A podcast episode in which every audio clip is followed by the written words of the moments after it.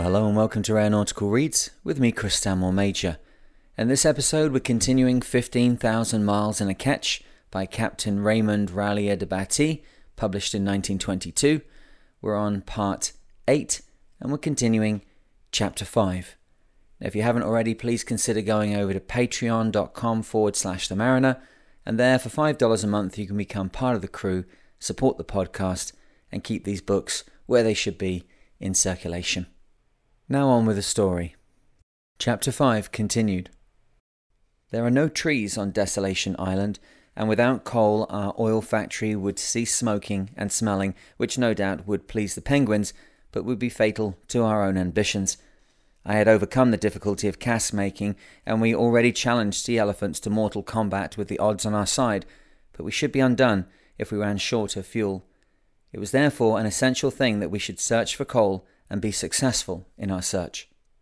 Henry, who has a keener sense for geology than I, had volunteered to go out himself on this quest, and early one morning he set out alone from Loom Bay, after being rowed across the harbour by one of the boys. He was away for many hours, and when the rose tinted clouds faded out of the evening sky and darkness fell, I became very anxious for his safety. I blamed myself for having let him go alone and conjured up many dreadful visions of him lying maimed or mangled at the bottom of a jagged ledge of rock or in one of those deep gullies which made a solitary walk so perilous.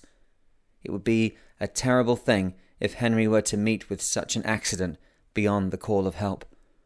I had a lamp hoisted on our mainmast to serve as a beacon, and at last I was thankful beyond words to hear his voice shouting for the boat. It was then eleven o'clock, and I had almost given him up as lost. When he came on board, he was so exhausted that he could hardly stand, having tramped all those long hours across the rocks and over the mountain ridges and deep down into the grim, boulder strewn valleys with a gun over his shoulder, a heavy weight on such a walk, and with a canvas bag containing provisions for several days in case of need. But his day's toil was not without results, for with his keen vision for likely places in which coal might be deposited, he had run across some open seams and brought back some good specimens. He had also shot several ducks as a present to Esno. We immediately put his specimens to the test, and I had a feeling this time that it might be Henry's turn to see them turn to stone, but fortunately they burned fairly well, though the quality was not very good. The seam from which it was taken will probably have to mature for a few thousands of years more before it becomes of any commercial value, but it served us until we got stuff of a better quality on another part of the island, though it was so far away that we could not afford the time and trouble to fetch much of it.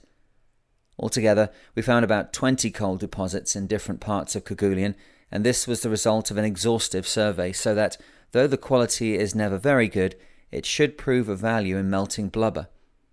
The best quality was near Sandy Cove, where, during a stay which I shall describe later, we burned about six tons. It was of a peculiar quality because, although perfectly black and shining like the best house coal of Europe, one might rub it against one's hand without any blackness coming off. This is due to it being new coal, as geological time is reckoned. I remember that when I returned from my voyage and talked about the coal, a lady of my acquaintance was exceedingly sceptical as to its existence. You have told us, Captain, she said, that no trees grow on Desolation Island. It is impossible then to believe in the presence of coal, which, as every child knows, is the carbon of old wood. Her logic was perfect as far as it went, but it did not go very far. It is perfectly true that there are no trees on Kerguelen at the present day, but it is equally certain that in prehistoric times, after the volcanic forces had thrown up the mountains and piled peak on peak, there were luxuriant forests on this land and its adjacent islands. The climatic conditions of the world have undergone many changes before man began to test them with his little scientific instruments. As the coal we first discovered was at too great a distance, we searched in places nearer to the coast so that we might not have to carry it far to our rowing boats. In Seal Bay, the next opening southward from Loom Bay, we found a seam of coal which was very brilliant in appearance and looked like Cardiff coal. We rubbed our hands in glee, and having returned to the ship for tools, set out for a heavy day's work with shovels, picks, and blasting powder.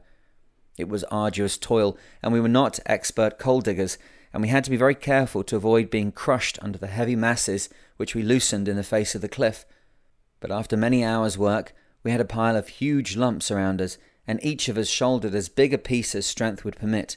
So we marched, or rather staggered and stumbled, under those burdens to our boat, and then rode back some miles to the J.B. Charcot, tired but triumphant.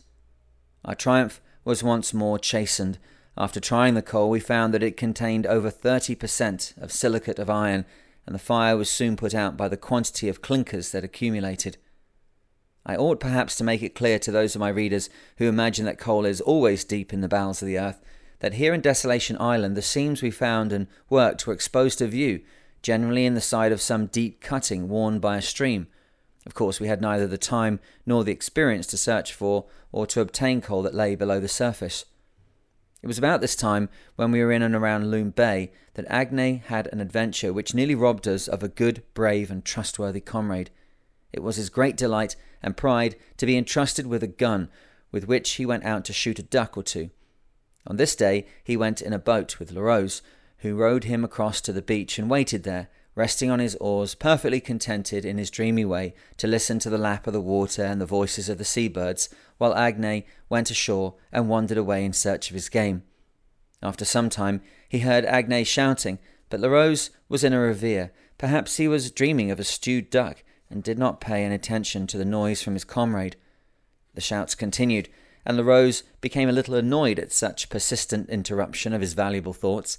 Again the shouts came to him, and he answered back, All right, my friend, I'm coming. Don't be in such a deuce of a hurry, or words to that effect. He took his oars and rowed lazily towards the spot where Agné had landed, and then as he drew nearer, the peculiar note of Agné's voice startled the simple fellow, and it began to dawn upon his mind that his comrade was in serious trouble. To do Larose justice, and I, I think I have chafed him enough, he was, in spite of his simplicity, a fine fellow, and as brave as a lion, and of an affectionate and loyal character. Directly it came to him that Agnes needed his help. He sprang out of the boat and ran about searching for him. But to his dismay, and though still hearing Agnes' voice, growing fainter now and more agonized, he could not see a trace of the lad himself.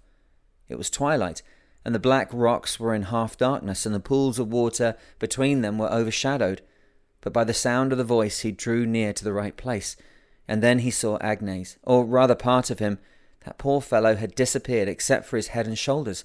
He had stuck up to the armpits in a mud hole and was slowly sinking to a dreadful death. His face was ghastly white, and his eyes were eloquent of terror, for, in spite of his courage, it was a horrible thing to meet a death like this. Larose understood the meaning of his shouts now, he took one of the oars of the boat and held it out to his comrade, who was just able to grasp it. Then Larose, roused now to his full strength, hauled him out and rescued him from what seemed like his doom.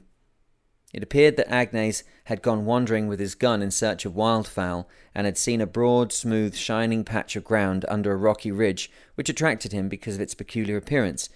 He strolled across it, and immediately began to sink into a bog. He was unable to extricate his lower limbs from this liquid soil, but he had the presence of mind to place his gun horizontally between his arms, which undoubtedly was the means of saving his life. The two boys came back to the ship and told their story, Agnes very white in the face after his awful shock, and his clothes caked with mud. Henry and I were much concerned, and Henry especially was very angry with Jean Bontemps, who had been keeping watch on deck. Good heavens, man, said my brother, didn't you hear poor Agnes shouting?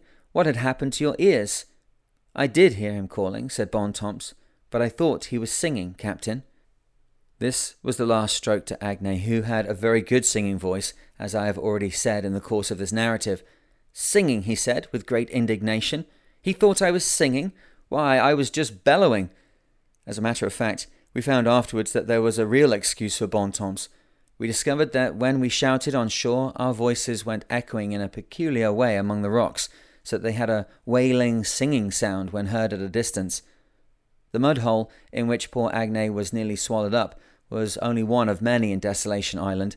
They abound in various parts of the island and in the most unexpected places.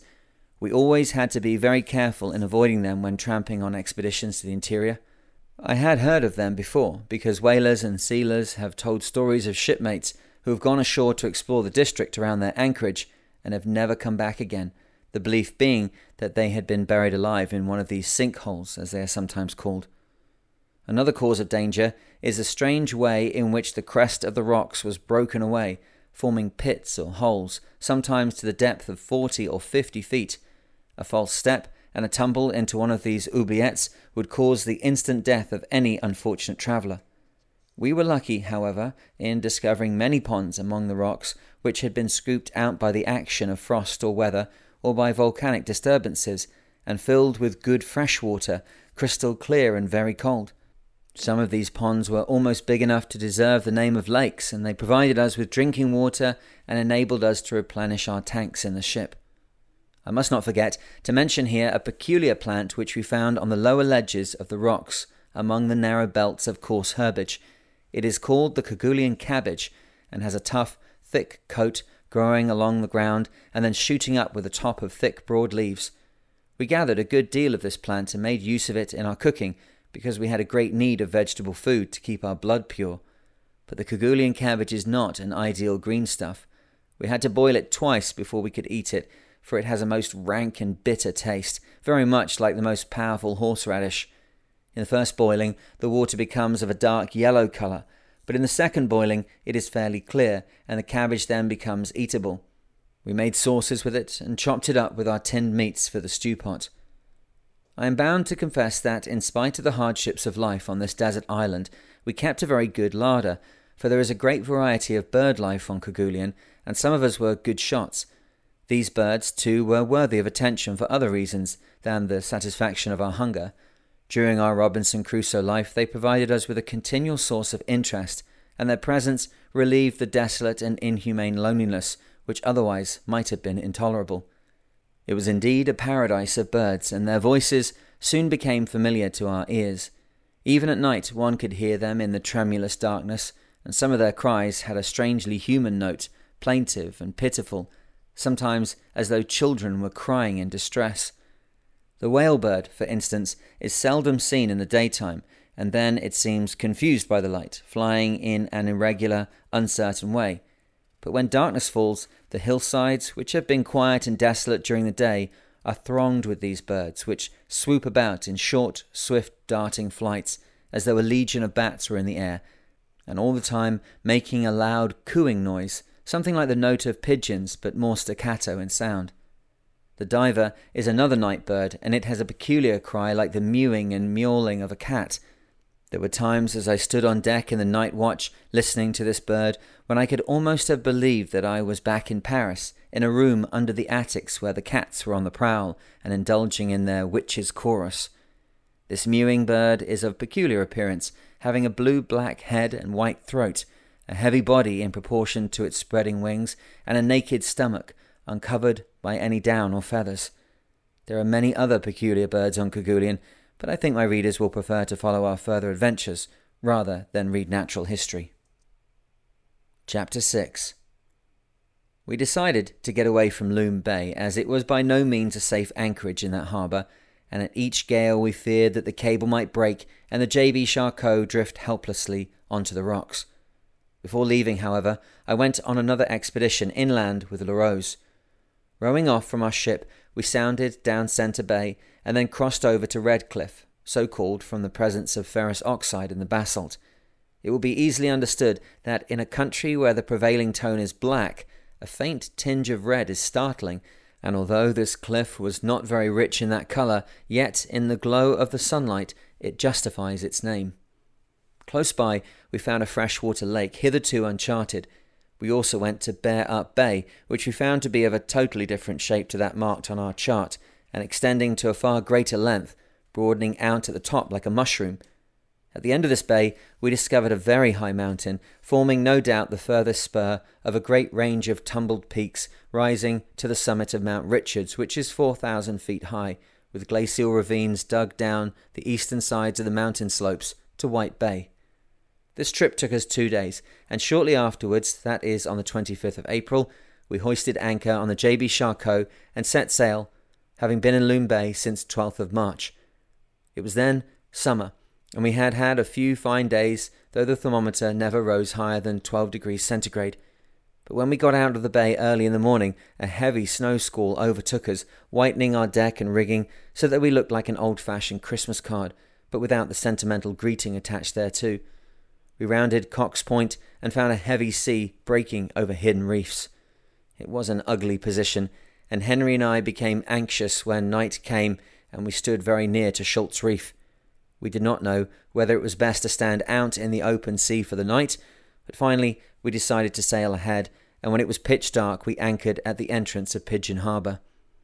We had made a fair sweep westward and southward round the mainland of Desolation Island, passing by sheer luck between many islands scattered out to sea and all around this jagged coast, through the beds of rockweed first passed by Captain James Cook in the Resolution a century and a half ago, and into Hillsborough Bay on the west side of the Jackman Peninsula. During that trip, we had, while the light remained with us, a broad survey of the scenery of Kerguelen, rising in the interior to great heights of tumbled rocks and sharp edged peaks as we looked across our starboard bows to the westward side, while away eastward, the range of high cliffs, with Mount Campbell as their highest point, formed a great headland thrust forward to the sea. On the following day, we rowed into the entrance of Gazelle Basin, which was to be our harbour for several months, and went ashore by Sandy Cove. Here, immediately, as though we had foreknowledge of it, my brother's quick eyes discovered a seam of coal. This time it proved to be of good quality, burning well and without many clinkers. It was a glorious find, and it was this which decided us to make our headquarters in this anchorage. Accordingly, on the following day, I got my boys into the boat again, and with a rope to the bows of our little ship, we towed her slowly into Gazelle Basin and dropped her anchors at Sandy Cove. On our chart, there was marked a depot which had been left by the commander of the Eure. It was marked by a cairn, and naturally our first thought was to find its whereabouts. This was as easy as if we had had a signpost. It was an hour of keen excitement when we came across the relics of former occupation, and we were as happy as children who had unearthed a treasure trove. The weather had not left these stores undisturbed and undamaged, although they were buried beneath a pile of stones. Five casks there were, all rotten, and the blankets and clothing which had been packed into them had been made utterly worthless by years of rain and snow. When we took them out, they were neatly folded, but each fold was a rent, and they fell to shreds and patches in our hands. The biscuits in other barrels had all been washed together into a pulpy mass and had a very sour smell. The rotten wood of the casks themselves had long moss upon them. A pile of tinned food had escaped damage, partly by having been tarred all over. We opened one of them and tasted the beef. It was perfectly good, but fortunately we had no need to take any for our own use, so we carefully replaced the cases, and as a little contribution to any further adventurers who might come ashore here, perhaps in a bad plight after storm or shipwreck, we left a box containing needles and twine and matches, the two things most necessary to mariners in distress because, of course, if you have the wherewithal to make a fire and a tent and clothing, you have good reason for thankfulness. As soon as we had settled down in Gazelle Bay, we began to work the coal in order to obtain a good store for our oil factory. It was about 200 yards from the water, and the seam had dug a deep hole in the cliff so that it had a projecting ledge, underneath which were the coal seams. While my brother was superintending the preliminaries of his work, LaRose and I walked to Observatory Bay, a one day tramp across the mainland which divides Hillsborough Bay from Royal Sound. It was here that the English expedition had come in 1874 to observe the transit of Venus, and afterwards, in 1902 to 1903, a German expedition with three scientists and seven men in a ship called the Gauss. One of the scientists, Dr. Drygalski, had climbed the summit of one of the peaks and built a cairn in which he had put a bottle containing a message LaRose and I discovered this and read the words of the message, which states that the ascent had been made and that the mount had been called Drygalski Berg. We also found a grave marked with a stone to the memory of Dr. Enzensperger and two other graves with wooden planks upon which had been carved some Chinese characters. It was a strange and solemn thing to find the record of this tragedy in that wilderness of rocks. I knew that Dr. Enzensperger was reported to have died of beriberi brought by Chinese upon a sealing vessel. Shortly afterwards, we made a still more interesting discovery. We had tramped for many miles among the rocks when LaRose suddenly called out as though moved by a strong excitement. Captain, he said, Captain, look yonder. What's the matter? I said. It's a house, said LaRose, as though such a thing were a miracle on Desolation Island. I looked to where he pointed, and there, sure enough, were the four walls of a little building, put up by human hands. I knew at once that we had found the headquarters of the German expedition, which had come out under the command of Dr. Drygalski to make astronomical and other observations in the year 1902. I suppose my readers will hardly understand the emotion that gripped us at the sight of that little dwelling place. Robinson Crusoe, after some months of loneliness on his desert island, had suddenly seen the imprint of a human foot in the sand, and all lovers of that immortal romance will remember how they shared his thrill at the discovery. We too were on a desert island. For months now we had not seen a sign of human handicraft, but only the rock fortresses built by the great forces of nature and the mountain ranges thrown up in volcanic cataclysms. For months we had wandered, far from civilization, and it seemed to us, though we knew otherwise, that no human beings except ourselves had ever set foot upon these desolate shores or lived in its barren solitudes. But here, before us, stood foursquare to the winds of heaven a house, the sign of civilized life, the silent proof that other men had once come in a ship to Kerguelen, that human voices had once echoed across the bay, that they, whoever they might have been, had had similar adventures to our own, had gazed out upon the grand and awful scenery of this island, had listened with beating hearts to the unbroken silence, or to the sullen moaning of the storm winds and the whistling of the willy waws. No sight could have been more beautiful, more fascinating, more thrilling to our seaman's eyes than the view of that small house which had stood against the fierce squalls and the furious gales of this coast, long after the men who had built it had departed over the sea. Something like a mist of tears obscured my eyes for a moment for this house was the shrine of many memories and a tale of romance. La LaRose and I went up to it silently.